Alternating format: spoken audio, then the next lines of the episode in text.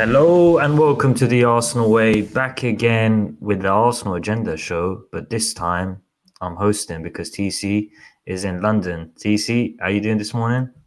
Yeah, doing good, mate. Yourself? Yeah, not bad, not bad. Happy it's nearing the weekend, Friday. Yeah, yeah. I mean, obviously got the Community Shield on Sunday, which should be fun. Um, looking forward to that. And uh, yeah, some transfer news to, to talk about as well after last night's breaking stories around the, the first bid for David Raya. So we've got some things to discuss. Yeah, I think that's the perfect um, way to start this morning's uh, show. Um, David Raya, it seems that Arsenal are, are, in pole position to get this deal done. I think they they they sense that David Raya's decision and heart is with signing for Arsenal. I know there's been links with Bayern Munich um, over the past few days, but it seems that Arsenal sense an opportunity with this potential deal. Um, mm. Obviously, Brentford are still haggling for a good fee. I think in the region of what 30 million pounds potentially, maybe a bit more. But I think Arsenal sense that they can get a deal done closer to around 28, 29. But are you confident mm. now that the fact that they've made that first bid? Yeah, I think so. Um, it, it, seems like it's got the makings of a deal that you'd expect to, to kind of happen. The player has already agreed personal terms with with the club, so you know that's obviously a really positive step. And opening bids are rarely, you know, accepted. So I'm not expecting necessarily this bid to be accepted. And I think it's just kind of, you know, opening up the the bidding floor and then gradually we'll work our way towards a compromise between the two clubs. But if Arsenal can get this deal done for less than 30 million pounds, that'd be a massive, I think, mm. you know, credit to the negotiation team. It might be 30 million that gets it done, but considering Thomas Frank came out publicly and was like, I think we should be getting, you know, oh, we've lost the lights. There we go. uh, um, for 40 million pounds. That's what they wanted. Um, so you'd assume, you know, that. Um, we you, you assume that getting him for under 30 would be a massive massive group for the club so and maybe even open up the opportunity for for more business you know between now and the end of the window like you look I need to keep moving now so the lights stay yeah, on otherwise yeah that's the, that's, that's, the, that's the difficulties bro that's the difficulties of working in the office. That's why I don't do Indeed. it. That's why I don't do yeah. it. Um, but it's it's interesting because Chelsea, it seems that they they set to sign Sanchez of Brighton, twenty five million pounds, a lot of money mm. for a goalkeeper, which in this current moment is Brighton's second choice, third choice goalkeeper. I know Steele's yeah. their number one as of now, and the fact that Brighton, it's it's a lot of money that Chelsea are forking out for for a deputy goalkeeper. Yeah, yeah, and like we could get a number one potentially. I know he's not number one for Spain, but he's number one for Brentford. Twenty seven years mm. old, good age, good experience. One of Brentford's better players in that team. Someone that I think can come in straight away and make an impact. So again, you talk about an opportunity presenting itself. This is a perfect opportunity for Arsenal in the market. Yeah, oh, without a doubt. I think the Brighton one's a really intriguing thing. You think about, um, you know, the fact that, as you say, Brighton are kind of moving on a player that they don't want anymore. Brentford would rather keep, you know, and renew the contract to David Raya.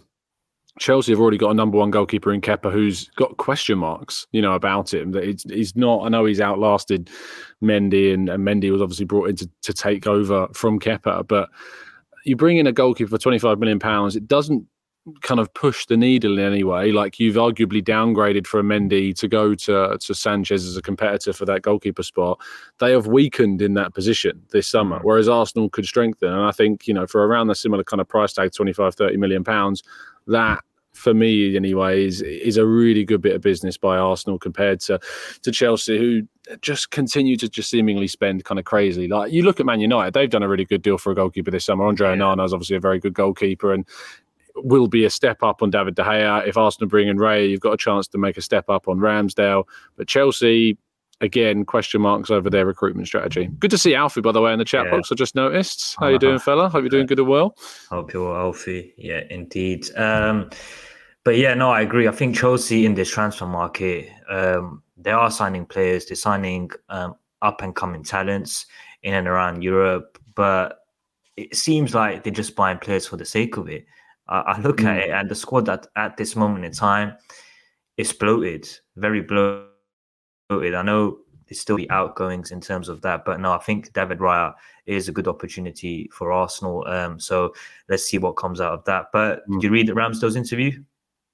Yesterday? I did, yes. Uh, I wrote a piece in response to it as well um, that went out yesterday. It was a very powerful and enlightening kind of piece with the Players Tribune. And if you haven't read it, anyone, I'd recommend going and reading it because it is, yeah, it's very, very good and well written by him. I think you know he could be putting some of us journalists out of a job soon if he's going to, you know, switch switch vibes into writing. But uh, it was really honest and grounding, and, and you know everything that you'd expect from a, a player that has been open and honest about so much of his time at Arsenal, from the move and the abuse that he got to kind of uh, the thing that the opposite, the thing that happened with the the Spurs fan and the assault uh, at the Tottenham Hotspur Stadium last season, and of course, you know, he's he's opened up about some really personal things as well with his family, and I think that I'm hoping anyway that what is yet another call for kind of action regarding online abuse and things like that to change that that maybe this is one of those things that will change some people. It's not going to solve the problem. You know, it's I don't, I'm not sure it's ever even possible to solve the problem completely mm. of online abuse and stuff like that. Sadly, but what it will do is I think hopefully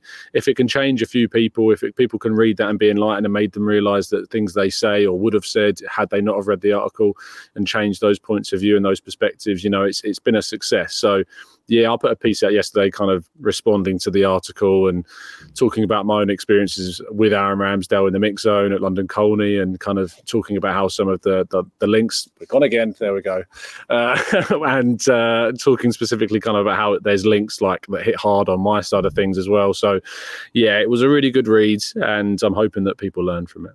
Yeah, definitely. I think if you haven't read it, um, it is a must read. Um, another interview which has taken place early this morning is from the boss, the gaffer, mm. Mikel Arteta. Looking good. He was looking good in those pictures. With, yeah, I'm very jealous. Very yeah, jealous indeed. So am I. So am I.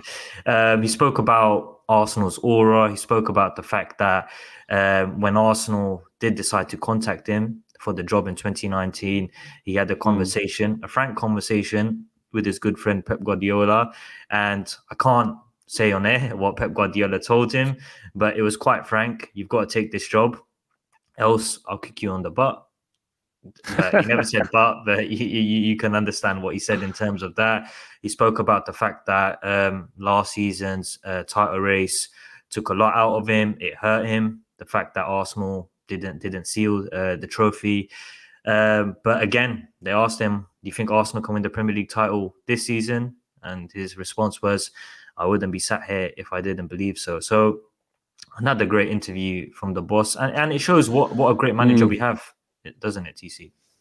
Yeah, absolutely. I think Arteta, what he's always done is is maintained kind of this consistent aura uh, about him. You know, he's he's not to be trifled with. He's not to be messed with. He's you know a perfect kind of character to be a manager, and I think Arsenal have benefited from that massively. Um, and he's a frustratingly very good-looking man. That uh, you know, yes. if there's ever going to be an interview, if I was if I was to peddle kind of any um, magazine that was going to do an interview of him, GQ probably would have been up there with one of the selections. So uh, yeah, no, it's, it's it's a good read if people haven't uh, given it a chance yet. But uh, I, I love one of the I tweeted out. Um, this oh, this is getting annoying. I don't know. Just stay on. Um, but uh, I tweeted out this morning um, one of the quotes from the article. It starts off by saying Arteta is wearing the full Arsenal training tracksuit, complete with socks that look either ironed or previously unworn, and has the tight jaw and robust hairline of a Disney prince, um, which I think you know me and Umar can certainly relate to. So, yeah, there you go. Hundred percent. But again, another interview. If you haven't uh, read it, is a must read. Um, great, great piece of um, bits from there from Mikel Arteta. Um, looking ahead to this weekend, um, TC. First, first things first. Is it a glorified friendly, or is it a chance to win a trophy? it depends if we win, mate.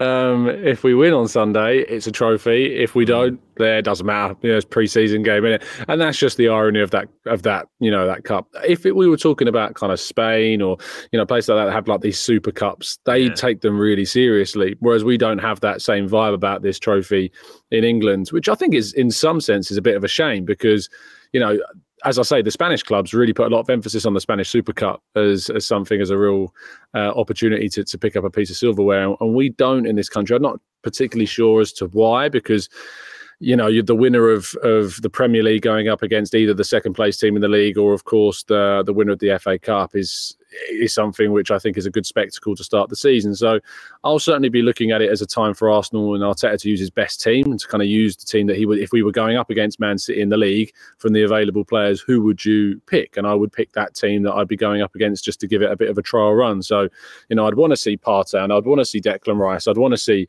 um, you know, those players uh, in the team. And I want to see Arsenal being very serious about trying to win this game. But, uh, the expectation to try and win this, this this game against a side like Man City is always going to be on the back foot. What I would say is it's, it's interesting to see that Man City kind of haven't done yeah. masses in the market. I know that they're on the verge of signing Josko Gvardiol, um, but Kovacic coming in, they've lost a massive player in Gundogan. Mahrez leaving as well. As well. Yeah, not yeah. many people speak about Mahrez, but he comes up with vital goals. You go back to that game against Tottenham, mm. I think it was at Etihad when Tottenham were 2 0 up in that game. And the only difference in that game, the reason why Manchester City came from behind was due to Riyad Mahrez. Yeah. And he's done it often, time and time again. So yeah, I agree. Not, uh, it's, it's, interesting times ahead. It's it's something we've not really talked about that much, but like I am surprised at the volume of players that have moved to Saudi this summer, and like I, I knew I think it is different to like China, China and yeah. um, Russia as well. Prior to that, with like Anzhi that were buying up players like Samuel Eto'o, etc. Um, I know Zenit have always kind of bought players as well, but I think it's it is interesting how many players are going and how much has been spent this window. And I was talking to a friend of mine who was talking about the uh, the Mbappe deal, and like the feel around the Mbappe deal was that they didn't have to actually bid that 1 billion euro total package to get him. And there was a feeling that they did it because they wanted to be the first nation to spend a billion on one player. Like they didn't even have to do that. And that kind of shows you the level of finances we're talking about that are accessible to this nation because it's not just like individual clubs. It's an entire nation that's backing a select group of clubs in that league to try and boost the league overall, make it more competitive and make it more watchable. Um, but it's interesting that we've not had Mm. Any other than Partey's links, which obviously have, have now disappeared because he's staying. Did you I'm intrigued that. Did you see that video? Yeah. You saw, you know what I'm about. There's a video of a Saudi Arabian, I think, owner, and someone asked yeah. it. Someone asked him, "What one player would you like to sign?" And guess who he said? He said Thomas Partey. Saka. Oh, okay. Well, yeah, you can do one. so you're not taking him, but uh, it'll be interesting if Arsenal kind of use the Saudi market at all in the future to to get money. But we just don't really have like the surplus at yeah. the club that would be attractive. Like Chelsea had Mendy and Koulibaly and, you know, players like this and, you know, Mahrez at Manchester City that was able to move out there. You know, other clubs have had other players, uh, Italian clubs like Inter Milan losing Brozovic, etc. But mm-hmm. from the Premier League side, it's always been kind of expendable players. It's not players that you'd be like surprised about, like, there's a lot of Serie A clubs, like I say, Brozovic, Milinkovic Savic, for instance, as well. Ruben Neves, Ruben Neves I suppose. Yeah. yeah, Ruben Neves a little bit, but it seemed like no one was coming in for him at the price tag that Wolves mm. would have taken. And so as soon as a Saudi club came in, it was a case of, well, no one else is going to buy him at that figure. So Saint mm. Maximin, you know, as well, no, no one's yeah. going to buy Saint Maximin for 30 million pounds. And there's obviously apparent reportedly been like um, kind of requests for something like to be made about that deal. Um, because it's obviously they're Saudi owned Newcastle. So mm. is that an inflated price tag allegedly? Like it's difficult to know. But yeah, are you surprised that we've not seen more Arsenal related stuff to do with Saudi? Um, yeah, it's a good point. It is a good point that you make because when you think about it, now I'm thinking of players in the Premier League that have gone to Saudi, Saudi, and it's not really surprising. Like Riyad Mahrez, not really a surprise. Ruben Neves, mm. not necessarily a surprise. Saint Maximin, again, not a surprise. A surprise for me would be like if a club from that league came in for someone like Martinelli, came in for a player like yeah. Marcus Rashford. Like before, obviously Marcus Rashford had that contract issue. Like imagine the Saudi club just dropped so much amount of money on Rashford and Manchester United. I said, look, we want this player. Then I'd be like, mm. okay, they're, they're doing some big things. But even even then, like Karim Benzema, good, but not really a surprise for me. Again, like no one else is going to exactly. Where else is he going to go? And where yeah. else is Kante going to go? You know, so they're going to take these big paychecks at the end of their career now, similar to players that have gone to the MLS, similar players that have gone to China before, hmm. uh, and Russia as well. So, and India, I think, as well. They had the Indian Super League for a while. Um, Qatar is, is also trying to, you know, raise the profile of its league. I think Ibrahim Bamba, you know, Italian yeah, youngster that was linked yeah. to us, he moved to Qatar. So, um, very intriguing to see, like obviously how it changes, and I think obviously there'll be a big TV deal for to promote the league around the world and to try and get more interest in it. And obviously, I think FIFA are, are very happy it's going on because they want to liven up the Club World Cup uh, in the next few years as well. And so, if they've got a really powerful nation outside of Europe, you know, like uh, the Saudi Arabian League, then that's going to only help. You know that what, what what I think clubs in Europe have got to be conscious of is that the Club World Cup suddenly takes on more importance, I think, because you can't be if suddenly a Saudi side wins the Club World Cup, you know that mm-hmm. it'll be interesting to see if that changes the talking points around that um, tournament. Um, so yeah, let's let's wait because remember when Saudi beat Argentina in the uh, in the World Cup, it was a massive yeah. massive story. So and that kind of kicked off, if you like, this big interest. So let's see what mm-hmm. happens. Yeah, no, let's see. Indeed. Uh, Temi in the comments, JC says we need to win for psychological effect on Manchester City. We haven't beaten them across all competitions in seven games. I agree with this. I think mm. it, it's an opportunity for Arsenal, like you just touched on, for Arteta to play his best 11 on paper, to go toe to toe with Manchester City. And yeah, some people can say it's just a community shield, but if we can beat Manchester City, it will show mm. these Arsenal players look, they're not un- they're not unbeatable. We can do a job on them, isn't it? Yeah, I think that's it's a really good point because if Arsenal lose this game um, or are badly beaten, I don't think necessarily lose is the worst thing in the world, but badly if they're badly beaten, yeah. it's not the best way to start a Premier League season. And so psychologically, if you can get a good result. Even if you get a draw and you lose on penalties or something like that, it's going to give you more of a confidence going into the new season. Um, you know, we've already won this competition under Arteta as well in, in what was it 2020 2020 it was when we obviously beat Liverpool uh, Bam, uh, Aubameyang scoring and then we won on penalties didn't we so yeah I think I think it is has importance to it way more than any other game we've played in the in pre-season for obvious reasons but psychologically it's a good point yeah what's what's your obviously the season like there's one week to go and we'll we'll do a season review uh, preview mm. sorry uh, before the season kicks off but where do you stand right now um, with one week to go like in terms of your objectives and i know you've spoken about it in the past like when manchester city are, are your competitors it's difficult to go into a season mm. and say we have to win the premier league title you have to get far in the champions league because they're the obstacle did the treble winners. Yeah. But sitting here right now, what would be a successful season for you? Um, I, as I say, I've always said progress. So if we get closer to Man City, um, if we go further than we did last season, then we're still progressing. The aim has got to be to try and win a trophy. You know, if Arsenal come away from this season with a trophy, you know, I'd be delighted. But at the same time, if that's FA Cup and fifth place, then I'm not saying that's a success. So it's not just silverware. You know, um, it's like last season, uh, people were talking about the fact we didn't win a trophy, so it wasn't a success. Well, if I'd have offered you fifth place and a, and the FA Cup as opposed to last season, I wouldn't have traded it. Like I wouldn't have traded last season for fifth and an FA Cup because I know the importance of what last season was. But it's only important if we use last season going into this season to build on it. If we go backwards, then it, it, what was the point of, of all everything that we tried to do last season and, and kind of the journey that we've been on from last season so mm. i want to see progression i want to see us go far in the champions league i want to see us push man city as far as we feasibly can and try and pick up some silverware and i think that at the end of the season we can kind of look back it's always so difficult to say what is a success now because you've got a whole season to play and you don't know what's going to happen you could have a horrific injury season. You could have um, teams coming out of nowhere that you didn't expect to be as good as they were. Um, you know, we had a whole pandemic hit us one season as well. Like you don't know what's going to happen. So let's see come the end of the season and we'll assess whether or not it's been a success or not. This this summer's flown by, so I'm assuming that the season's going to fly by as well. Yeah, Peony Win in the comment makes an interesting point. Uh, preseason hasn't been as full throttle as last year, so we'll see because we are in a transition period in midfield. But he says that and I know a lot of mm. criticism is labeled towards Arsenal for for the not as successful preseason as last season, yeah. But Liverpool mm. haven't had a good preseason. The amount of goals they're shipping in. Manchester United, yeah. since that win against Arsenal, what they've lost three on the bounce.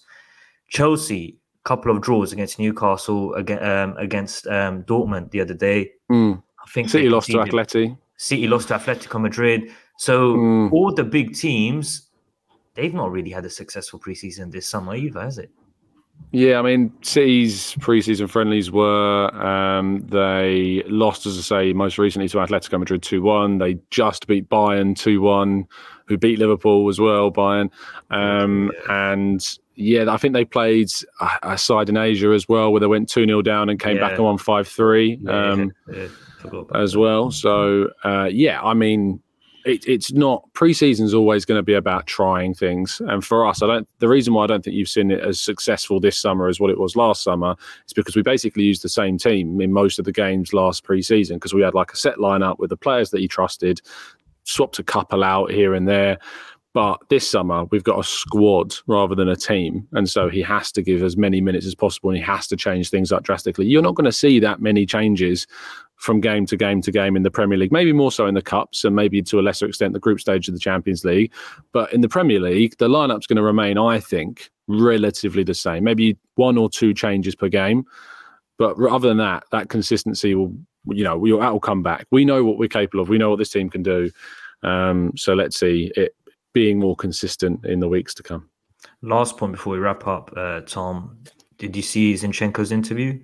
Keep speaking about interviews today. Which one was it? The one with, Rio, Rio Ferdinand? Ferdinand? Yeah, I saw a clip of it. The one where he talks about kind of the positioning at left back, um, yeah. and drawing in the wing. Very educational. You know, the guy's basically like having a coach on the pitch at the moment, isn't he? He's, he's kind of that in tune. It was also confirmed he's got a non-playing role now in the. Uh, um, game uh, for Ukraine, yeah, um, I which I think is probably more minutes. so to do with injury, injury than um, uh, than it is to do with like you know any um, decision making around whether he should or shouldn't have played. So yeah, uh, but yeah, I thought it was a really good interview of Rio. The clip that I saw.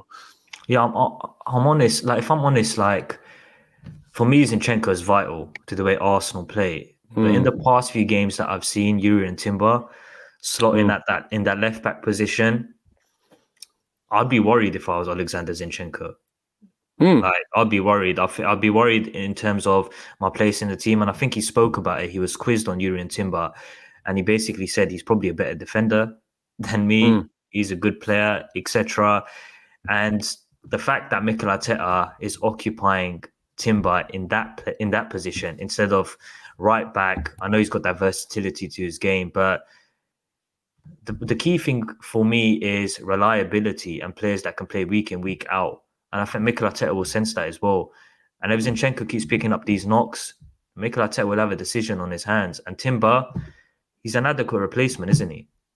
Mm, yeah, I think that it's so important that we got the player that can do that job as well because Zinchenko is so incredibly key, as you say, to the style of the team. But also, obviously, his mentality is really, really strong. His leadership ability. You see him constantly talking um, to the team before the game. Um, you, you constantly see him getting involved with team kind of discussions and and and speeches before games.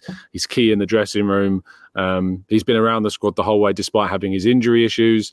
So Zinchenko being out is obviously a big loss, and it was a huge loss when he wasn't there last season. But now this season, we have a player that can be that inverted player for us, and so things shouldn't dip so, too much without him in the team from a football point of view. But until Timber kind of establishes himself, who is, by the way, you know, he was captain uh, for a number of times at, at Ajax, so.